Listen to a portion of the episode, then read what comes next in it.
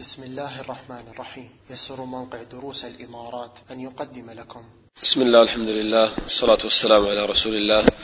وأشهد أن لا إله إلا الله وحده لا شريك له. وأشهد أن محمدا عبده ورسوله. أما بعد فنعود الإخوة إلى قراءتنا في أحاديث الأذكار الواردة عن النبي صلى الله عليه وسلم في عبادته وفي يومه وليلته. وسائر أحواله وتوقفنا في الدروس الماضية عند الأذكار التي تقال دبر الصلوات.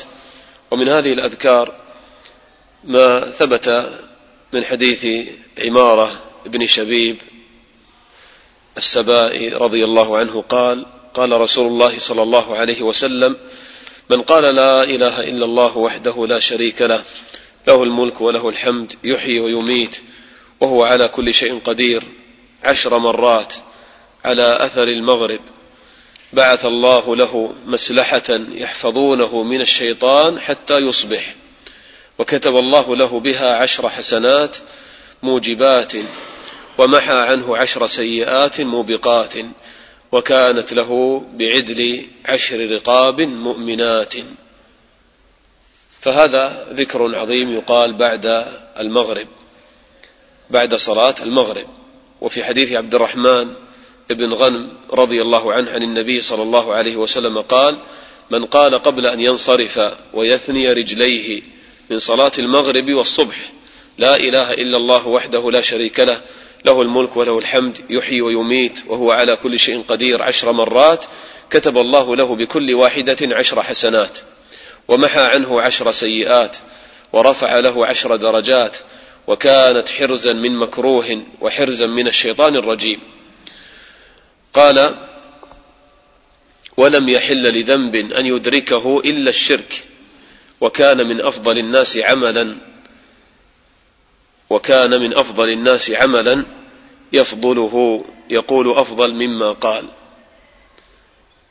وعن أبي أمامة رضي الله عنه مرفوعا للنبي صلى الله عليه وسلم قال من قال في دبر صلاة الغداه يعني بعد الصبح. لا إله إلا الله وحده لا شريك له له الملك وله الحمد. يحيي ويميت بيده الخير وهو على كل شيء قدير. مئة مرة وهو ثان رجليه كان يومئذ أفضل أهل الأرض عملا إلا من قال مثل ما قال أو زاد على ما قال. فهذه أحاديث جاءت في فضل هذا الذكر بعد صلاة الصبح وصلاة المغرب لأن الإنسان بعد صلاة الصبح يستقبل يوما جديدا يستقبل نهارا جديدا. ف وكذلك بعد صلاة المغرب يستقبل ليلة جديدة. فبعد صلاة الصبح يستقبل نهارا جديدا لهذا اليوم الذي دخل من الليلة وبعد صلاة المغرب يستقبل يوما جديدا بليلته الجديدة.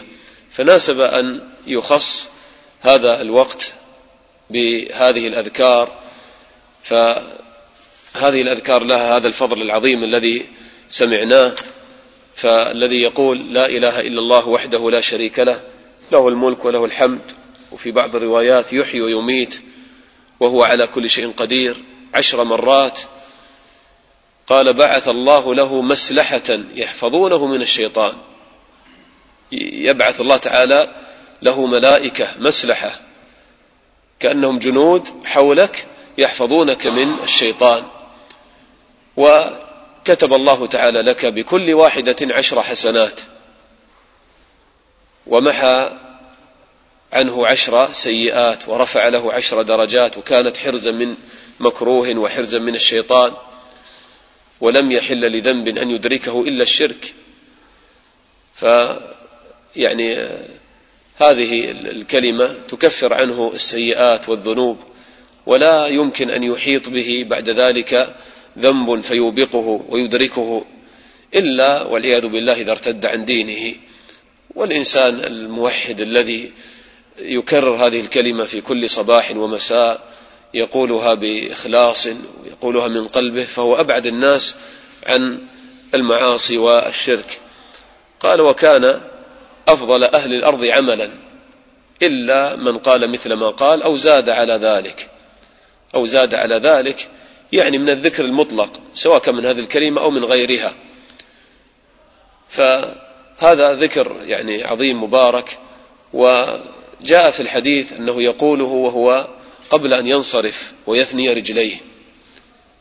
وهذا فيه فضل الجلوس بعد الصلاة لأن تقول هذا الذكر. فيفوت هذا الأجر إذا قمت مثلا إذا قمت فيعني نصبت رجليك ومشيت فيفوتك هذا الأجر. فتقول هذا الذكر وأنت جالس قبل أن ينصرف ويثني رجليه. وقوله يثني رجليه والله أعلم بيان لقوله قبل أن ينصرف. يعني أن الإنسان يقول هذا الذكر قبل أن يقوم. يقوله وهو يعني ثان يعني قال من قبل أن ينصرف ويثني رجليه. نعم. الظاهر أنه يعني يقول وهو جالس لكن لو غير يعني صفة جلسته كان مثلا مفترشا فتربع مثلا أو اتكى فهذا يعني لا يخرجه من الأجر إن شاء الله. أما أن يقوم وينصرف ويذهب فهذا يعني ما يكون قد عمل بهذا القيد. وإن كان الشيخ هنا قال يعني كنت لا أعمل بها حتى وقفت على هذا الشاهد يعني على روايات تقوي هذا اللفظ فثبت في الحديث والله أعلم. وهذا يدلنا الإخوة على فضل هذه الكلمة الطيبة كلمة التوحيد والإخلاص. لا إله إلا الله يعني لا معبود بحق إلا الله ولا مألوه ولا محبوب في قلبي ولا معظم إلا الله. فهذه الكلمة تخرج كل ما سوى الله من قلبك. فلا تعبد إلا الله لا حجرا ولا شجرا ولا ملكا مقربا ولا ضريحا ولا قبرا كما يوجد في بعض بلاد المسلمين وللأسف. ثم كذلك لا يتعبد القلب لا لدنيا ولا لدينار ولا لشهوات. بل يتعبد القلب لله وحده. هذه الكلمة تصفي القلب وتخرج كل ما في القلب من تعلقات ومحبوبات بغير الله ولغير الله. لا إله إلا الله. فتقولها من قلبك مخلصا لله. فما يكون عندك في هذه الحياة يعني هم وهدف أعظم من تحقيق العبودية لله. لا إله إلا الله. قل إن صلاتي ونسكي ومحياي ومماتي لله رب العالمين. ثم تؤكد هذا الأمر تقول وحده لا شريك له. لماذا؟ الله تعالى يستحق العبودية والتعظيم والخضوع. له الملك وله الحمد. له الملك. فكل ما في السماوات وما في الأرض وما بينهما ملك لله. بل حتى جسمك عينك لسانك قلبك عقلك كله ملك لله. هذا الإيمان وهذا الخشوع كله ملك لله. إن أردت أي شيء فعليك بهذا الملك العظيم. هذا كنز للمؤمن لما يوقن بهذا الأمر والله يعيش مرتاحا مطمئنا في الحياة. كما قال الله تعالى وإن من شيء إلا عندنا خزائنه وما ننزله إلا بقدر معلوم. فارغب إلى من بيده خزائن كل شيء.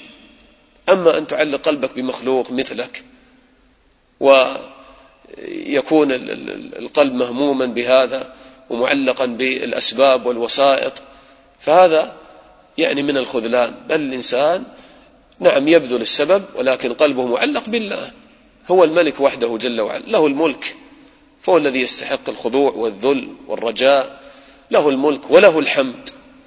مع ملكه وعظمته فكذلك هو المحمود على كل حال لأنه المحسن إلى عباده وخلقه.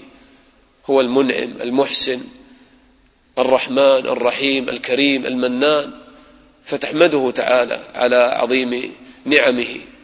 نعمة الإسلام ونعمة السنة ونعمة الإيمان نعمة المال والأهل والولد والقرآن وسائر النعم التي لا تعد ولا تحصى. وله الحمد. والله الله تعالى يحمد لكماله في أسماء وصفاته فله الحمد على كمال قوته وسمعه وبصره وعلمه له الحمد. يحيي ويميت هذا من أعظم الصفات. فهو الذي يحيي ويميت فيتفرد بالبقاء والعظمة يحيي ويميت. وهو على كل شيء قدير. مرجع كل هذا إلى كمال قدرة الله تعالى. وهو على كل شيء قدير. إنما أمره إذا أراد شيئا أن يقول له كن فيكون فلا يعجزه شيء جل وعلا. فهذه الكلمة لما يقولها المسلم ويكررها في الصباح عشر مرات بعد صلاة الفجر وبعد صلاة المغرب عشر مرات وجاء في حديث أنه يقولها بعد الفجر مئة مرة أحيانا. فهذه ترسخ الإيمان في قلبك وتقوي التوحيد في قلبك فيعظم في قلبك قدر الله تعالى. وعظمة الله تعالى. وإلا الإخوة فالأمور العلمية المعرفية يعرفها عامة المسلمين. يعني كل مسلم يعرف أن الله هو العليم القدير القوي أن الله يسمعني أن الله يراني. لكن كيف يرسخ هذا الإيمان في القلب؟ هنا السؤال. من أعظم أسباب رسوخ الإيمان أن تعمل بسنة النبي صلى الله عليه وسلم بهذه العبادات. وخاصة هذه الأذكار التي فيها التوحيد والتعظيم لله. فكلما عملت بهذه الأذكار وقلتها بقلب خاشع رسخ في قلبك الإيمان والتعظيم لله تعالى. وشعرت بعد ذلك بحلاوة في إيمانك وفي عبادتك. فنسأل الله تعالى أن يجدد الإيمان في قلوبنا وأن يزيدنا إيمانا وتعظيما وخشية لربنا تعالى. الحمد لله رب العالمين. صلى الله وسلم على نبينا محمد وعلى آله وصحبه أجمعين.